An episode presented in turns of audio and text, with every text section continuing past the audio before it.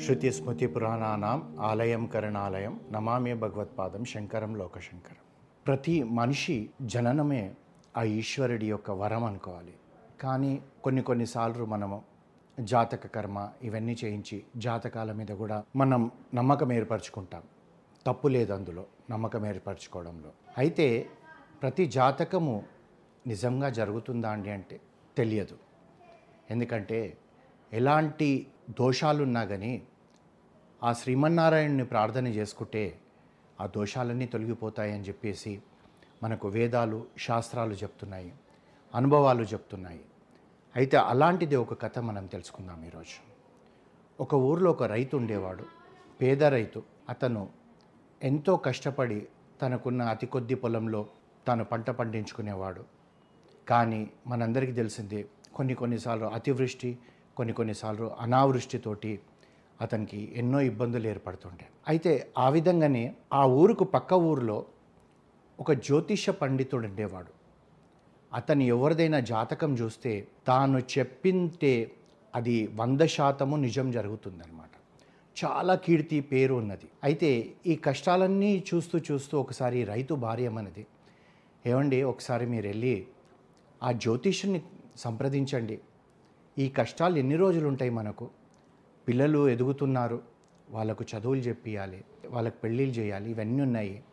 అంటే ఈ రైతు మాత్రం యాదేవి సర్వభూతేషు వృత్తిరూపేణ సంస్థిత నమస్తస్తే నమస్తస్తే నమస్తస్తే నమో నమ అన్నట్టుగా తన పనినే దైవంగా భావించి సర్లేవే మనకు జాతకం ఆ పండితుడు చెప్పినా కానీ అవి నిజం జరుగుతుందా? మన వృత్తినే దైవంగా భావిస్తాం. ఏదో ఒక రోజు మనకు ఆ శ్రీమన్నారాయణుడు మన కష్టాలన్నీ కడదేర్చకపోతాడా? ఈ వృత్తిలో అమ్మవారిని చూద్దాము దుర్గామాతను చూద్దామని అనేవాడు. కానీ భార్య ఎప్పుడు కూడా వెళ్ళండి వెళ్ళండి వెళ్ళండి అంటే ఓసారి సరిలే నా భార్య కొరకైనా వెళ్తానని చెప్పేసి ఆ పక్క ఊరికి వెళ్ళాడు.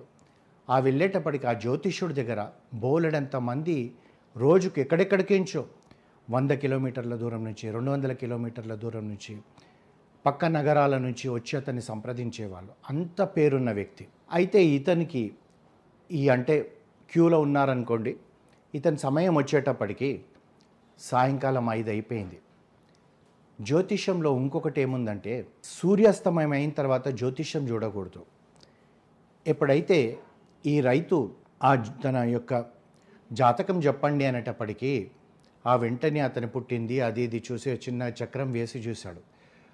చూసేటప్పటికీ ఈ జ్యోతిష పండితుడికి లోపల భయం మొదలయ్యింది. భయం ఎంతగా భయపడుతున్నాడంటే ఇతనికి నేను ఎలా చెప్పాలి ఏ విధంగా చెప్పాలి నేను చెప్పలేకపోతున్నానని చెప్పి చల్లగా అయిపోయాడు.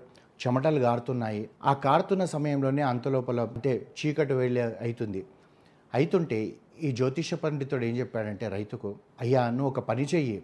చీకటి పడిపోయింది. జాతకం చూడకూడదు. ఒక పని చెయ్యి. రేపు ఉదయమే నువ్వు తొమ్మిదింటికి రా. ఎవరు రాకముందే నువ్వు వచ్చావనుకో నీ గురించి నేను చెప్తాను అని చెప్పి పంపించాడు.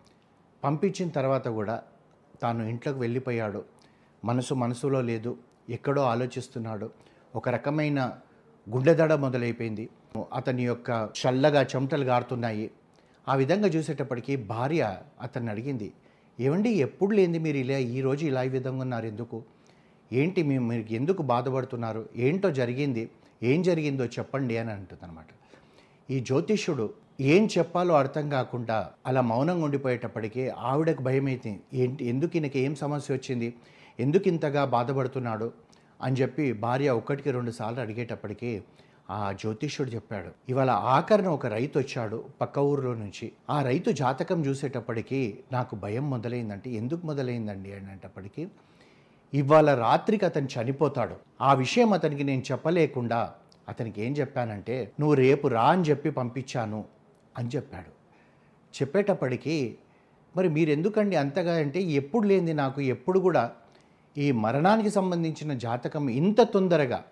సరే మేము మామూలుగా జాతకంలో చెప్తాం ఏమండి మీరు ఎనభై ఎనభై సంవత్సరాల ఆయుష్ మీకు ఉందంటాం తొంభై సంవత్సరాల ఆయుష్ ఉందంటాము. నాలుగు గంటలలో ఇంకో ఐదు గంటలలో ఇంకా ఆరు గంటలలో ఇతను రా చనిపోతాడు. అతనికి ఎలా చెప్తాము? అతని భార్య పిల్లలు ఏముంటుంది? పేద రైతుగా కనబడుతున్నాడు. అయ్యో అతనికి నేను ఏమి చెప్పలేకపోయాను? అని చెప్పి చాలా బాధపడిపోయి ఆ పరమేశ్వరుని ప్రార్థిస్తూ కూర్చున్నాడంట. అంటే ఎలా ఇతనికి ఎంత నమ్మకం అంటే ఇతను జాతకం ఎవరికైనా చూస్తే అది కరెక్ట్గా హండ్రెడ్ హండ్రెడ్ పర్సెంట్ ప్లస్ అవుతుంది కానీ ఎప్పుడూ అది తప్పిపోలేదు. సో ఇతను అనుకున్నాడు ఆ రైతు ఈ రోజుకి చనిపోతాడు అని నేను చెప్పి అనుకున్నాడు. ఆ తర్వాత రాత్రి అయిపోయింది తెల్లవారిపోయింది. అతనికి ఎక్కడో ఎవరన్నా పక్క ఊర్లో పలానా రైతు చనిపోయాడని ఆ వార్త చెప్తారేమో అన్నట్టుగా చెప్తారు పక్కగా నా జాతకం నేను చూస్తే అలాగే ఉంటుందని అనుకున్నాడు. అనుకొని మళ్ళీ అంటే జనరల్గా ఏంటంటే ఇంట్లో కూర్చోకుండా ఒక రూమ్లో జాతకం అదంతా చూస్తే అనుకుంటారు వచ్చే వాళ్ళు వస్తుంటారు చేస్తుంటారు. తాను ఉదయం వెళ్ళి అక్కడ కూర్చునేటప్పటికీ ఆ ఎదురుగా ఆ రైతు రావడం మొదలుపెట్టాడు. రైతు రావడం మొదలుపెట్టేటప్పటికీ తనకి ఆశ్చర్యం వేసింది. నేను చనిపోతాడు అని చెప్పి జాతకంలో చూసాను? తన కుండలి అలాగుంది చనిపోతాడన్న అతని జాతకమే చెప్తుంది నా విద్య అంతా కూడా ఇప్పటివరకు నేను ఎప్పుడు తప్పిపోలేదు మరి ఈ రైతు బ్రతికి ఎలా వస్తున్నాడని చెప్పి ఆశ్చర్యపోతున్నాడు.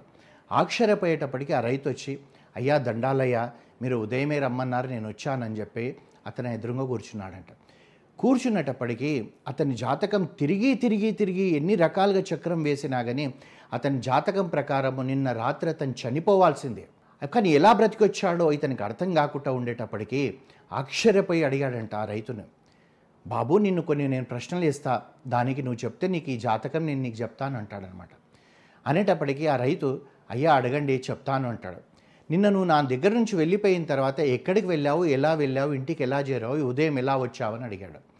అయ్యా నేను నిన్న రాత్రి ఈ సాయంకాలం నిన్న మీ నుంచి బయలుదేరి నేను వెళ్తుంటే మా పొ మా ఊరు ఈ ఊరు కాదు పొరుగురు కనుక వెళ్తుంటే ఆ కొద్ది సేపటికి ఒక గంట సేపు అయిన తర్వాత చాలా పెద్ద వర్షం పడ్డది. ఎంత పెద్ద వర్షం అంటే ఒక అడుగు ముందర కూడా ఎవరు కనబడనంత వర్షం ఉంది. నేను కూడా ఆ వర్షంలో నడవలేకపోయాను. ఏం చేయాలో తోచలేదు. అలా తడుస్తూ ముందుకెళ్తుంటే అక్కడ ఒక పాడుబడ్డ గుడి ఉంది. ఆ గుడిని చూసేటప్పటికి కొద్దిసేపు ఈ వర్షం తగ్గే వరకు ఆ గుడిలో ఉందామని చెప్పి నేను వెళ్ళాను. వెళ్ళేటప్పటికీ అది ఒక శివాలయము. ఆ శివాలయంలో ఉన్నానంటాడు. అనేటప్పటికీ ఈ జ్యోతిష్కుడికి కుతూహలం పెరిగింది. నువ్వు ఆ శివాలయంలో పోయి ఏం చేశావు? అక్కడ ఏమైంది? అవన్నీ నాకు చెప్పు అని అంటాడు. అంటే ఏముందయ్యా? అదంతా పాడుబడిపోయింది. అక్కడ ఈశ్వరుడు లింగరూపాన ఉన్నాడు. దుమ్ము ధూళితో ఉండిపోయింది. అసలు అక్కడ ఏంటిది? గబ్బిలాలు ఉన్నాయి ఎలుకలు తిరుగుతున్నాయి ఇవన్నీ తిరుగుతున్నాయి. అయితే నేను అక్కడికి వెళ్ళిన తర్వాత నాకు ఆ శివుణ్ణి చూస్తుంటే ఆ సాంబశివుణ్ణి చూస్తుంటే నా గుండె తరుక్కపోయిందయ్యా. మనకు మనకు జన్మనిచ్చిన ఆ పరమేశ్వరుడు ఈ యొక్క ప్రకృతినిచ్చిన పరమేశ్వరుడు మనకు ఆహారాన్ని ఇస్తున్నాడు నీరుని ఇస్తున్నాడు ఇన్ని చేస్తున్నాడు. అయినా కానీ ఆ పరమేశ్వరుడు ఈ విధంగా ఉన్నాడని చెప్పి నాకు చాలా బాధ అయిందయ్యా. ఆ బాధ అయిన సమయంలో నేను ఒకటి అనుకున్నాను. ఏమనంటే ఈశ్వర రేపొద్దున నన్ను తొమ్మిదింటికి ఆ జ్యోతిష పండితుడు నన్ను రమ్మన్నాడు. ఒకవేళ ఆ జ్యోతిష పండితుడు నా జాతకం చూసి నేను డబ్బు సంపాదించగలుగుతాను ధనవంతుడినైతానని చెప్తే మాత్రం నా ధనమంతా కూడా నీ ఆలయాన్ని పునరుద్ధిస్తానయ్యా. నీకు ఇక్కడ దీపాలు పెడతాను వెండి వెండి కుందులు పెడతాను ఇక్కడ నందీశ్వరుడు ఉంటాడు ఈ విధంగా గో గాలిగోపురం కడతాను ఈ యొక్క గుడికి ప్రాకారం కడతాను అక్కడ ఒక గోపురం కడతాను నీ యొక్క గర్భగుడి పైన ఒక గోపురం కడతాను ఈ త- తలుపు వెండితో చేయిస్తాను ఆయన చెప్పి ఇలాంటి పువ్వులు తెస్తాను. ఈ పక్కనే ఒక అర ఎకరం పొలం కొనుక్కొని నీకు నీ కొరకు ప్రతిరోజు ఆ మారేడు దళాల కొరకు నీకు కా ఇష్టమైన ఆ జిల్లేడు పువ్వుల కొరకు నీకు ఇష్టమైన గన్నేరు పువ్వుల కొరకు ఇక్కడంతా తోట వేస్తాను ఈశ్వర. ఆ రోజు నేనే స్వయంగా తెంపుకొని వచ్చి ఇక్కడ ఉండే పూజారికి ఇస్తాను. ఆ పూజారి నిన్ను అలంకరిస్తాడు ఈశ్వర. నీకెంత కష్టం వచ్చింది ఈశ్వర? నేను మేము ఏమి చేయలేకపోతున్నాం. నాకు ఆ సంపద వస్తే మాత్రం నేను తినను. నా భార్య పిల్లలకు కావలసినంత కడుపు నిండంత తిన్న తర్వాత ఒకవేళ ఆ జ్యోతిష పండితుడు నా యొక్క జాతకంలో ధనప్రాప్తి ఉందంటే మాత్రం నేను నీకు అలంకరణ చేస్తాను తండ్రి. ప్రతిరోజు నైవేద్యం పెడతాను ఈశ్వర. ప్రతిరోజు నీకు పళ్ళు తీస్తాను ఈశ్వర. ఈ విధంగా నేను ఆలోచిస్తూ పోయాను ఆ ఈశ్వరుడితో ప్రార్థన చేస్తూ పోయాను. పండితుడా అంతలోపల ఏమైందంటే అక్కడే నిలబడి నేను ఎంతగా దుఃఖపడుతున్నాను నా లోపల ఇవే ఆలోచనలు ఆ పరమేశ్వరుడికి ఏమన్నా చేయాలి ఏదన్నా చేయాలన్న పర అనుకుంటున్న సమయంలో ఏమైందంటే ఆ సమయంలో అక్కడ ఒక పాత పైన ఒక పాత గంట ఉంది. ఆ గంట పైన బహుశా ఎప్పటి నుంచి ఉందో తెలియదు ఒక పాము ఉన్నట్టుంది. అది వెంటనే నా మీద పడేది. నన్ను కాటేయకముందే పాము పడ్డది కదా అని చెప్పి భయంతో నేను పరిగెత్తుకొని వెళ్ళిపోయేటప్పటికీ ఆ గుడి యొక్క పైనుంచున్న గోపురంతో సహా గుడి గుడి అంతా కూలిపోయిందని చెప్తాడనమాట. అనేటప్పటికీ అప్పుడు జ్యోతిష్యుడికి అర్థమవుతుంది ఇతని ప్రాణం పోవాల్సిందే. ఆ గుడి ఎప్పుడైతే ఆ పడిపోతుందో ఎప్పుడైతే ఆ గోపురం పడిపోతుందో ఆ గోపురం కింద ఆ గుడిలో ఆ పడిపోయిన గోడల మధ్యలో ఇతని ప్రాణం పోవాల్సిందే. కానీ ఇతని ప్రాణం పోకపోవడానికి కారణం ఏంటిదంటే ఆ పరమేశ్వరుడి కొరకు అతని యొక్క భావన అతని దగ్గర డబ్బు లేదు. నేను పరమేశ్వరుడికి నైవేద్యం పెడతాను. నేను ఈ పరమేశ్వరుడికి ఈ పూలతో అలంకరణ చేస్తాను. ఈ పరమేశ్వరుడికి నేను ఇలా దీపం పెడతాను. ఈ పరమేశ్వరుడికి నేను నందీశ్వరుని ఇలా ఈ విధంగా పెడతాను.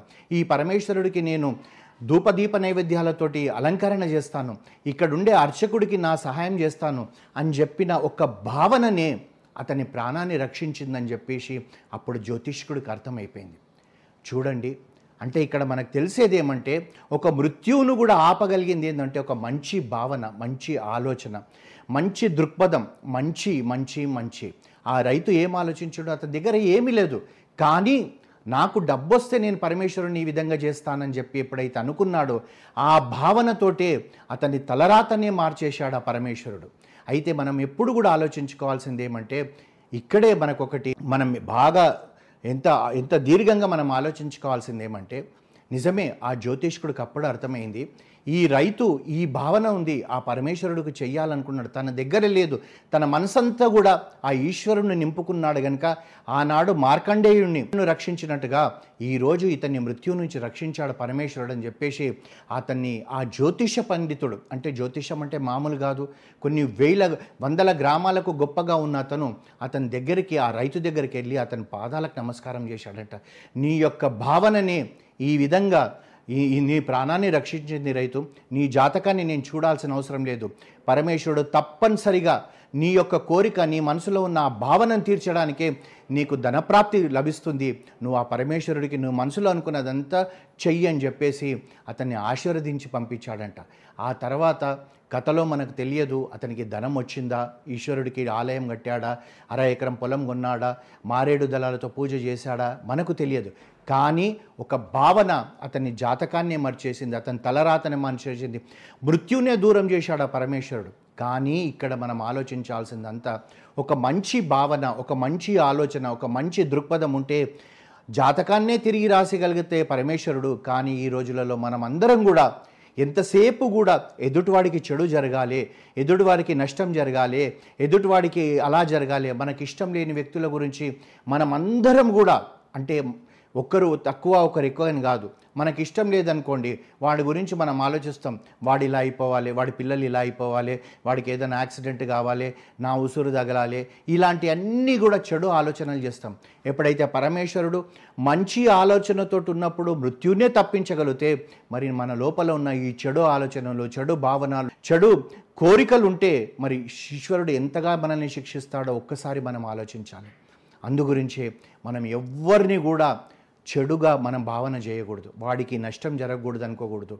వాడికి ఇలా చెడు జరగాలనుకోకూడదు మనకిష్టం లేదు దూరం ఉండండి. నమస్కారం చేయండి. ఎందుకంటే మనం చూస్తుంటాం బంధువులలోనే కావచ్చు స్నేహితులలో కావచ్చు ఆఫీస్లో ఉన్న వాళ్ళమే కావచ్చు వ్యాపారంలోనే కావచ్చు. ఎప్పుడు మనం ఆలోచించేది ఏమంటే నేను ఎదగాలంటే వాడికి చెడు జరగాలని ఆలోచిస్తాం. ఒకవేళ ఆ విధంగా ఆలోచిస్తే మంచి ఆలోచిస్తే ఆ పరమేశ్వరుడు మృత్యుని తప్పించినప్పుడు నువ్వు చెడు ఆలోచిస్తే నీకు ఎంత చెడు జరుగుతుందో ఒక్కసారి మనం ఆలోచిస్తే మనం ఎప్పుడు కూడా మన జీవితంలో ఎవ్వరిని కూడా వాళ్ళకి నష్టం జరగాలని మనం ఆలోచించాం చెడు జరగాలని ఆలోచించాం. అందుగురించే మనం ఎప్పుడు కూడా ఒకటే ఒకటి అనుకోవాలి. మనసు పూర్తిగా అందరికీ మంచి జరగాలని అనుకో ఆలోచించామనుకోండి ఆ పరమేశ్వరుడి గురించి ఎలాగైతే ఆలోచించాడో ఆ రైతు అదేవిధంగా మనం శ్రీహరినే కావచ్చు. లేదా మన స్నేహితుడినే కావచ్చు మన ఆఫీస్లో ఉండే మన కొలీగే కావచ్చు వాడికి ప్రమోషన్ వచ్చిందనుకోండి వాడు కష్టపడ్డాడు వచ్చాడనుకోండి వ్యాపారంలో అవతల వ్యక్తి మనకన్నా బాగా సంపాదిస్తున్నాడు అతను కష్టపడ్డాడు అతనికి వస్తుందనుకోండి అంతేగాని మనం ఎప్పుడు కూడా చెడు ఆలోచించకూడదు. చెడు ఆలోచిస్తే ఆ చెడు యొక్క ఫలితం మనకే రావచ్చు లేదా మన సంతానానికే జరగవచ్చు. ఇది మాత్రం జరుగుతుంది. మంచికి ఫలితం ఉన్నప్పుడు చెడుకు ఫలితం ఉంటుంది కనుక చెడు గురించి ఆలోచించకుండా మంచే ఆలోచిస్తాం. ஹரிஹோ